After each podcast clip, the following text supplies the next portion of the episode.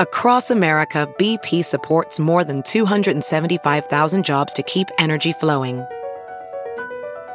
Jobs like updating turbines at one of our Indiana wind farms and producing more oil and gas with fewer operational emissions in the Gulf of Mexico. It's and, not or. See what doing both means for energy nationwide at bp.com slash investing in America.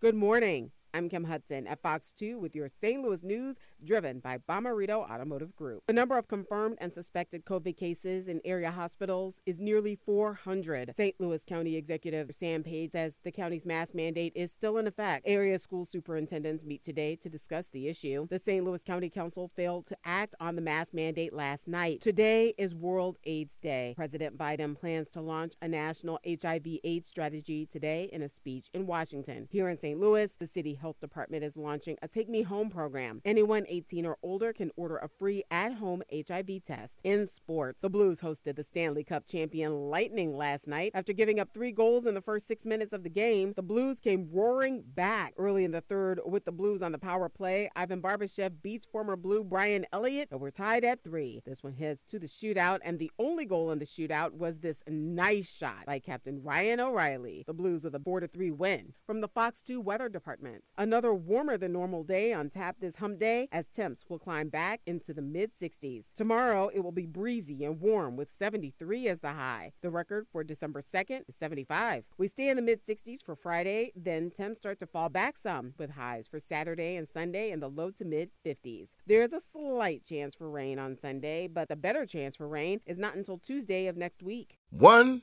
two, three, four. Those are numbers, but you already knew that. If you want to know what number you're going to pay each month for your car, use Kelley Blue Book My Wallet on Auto Trader. They're really good at numbers. Auto Trader.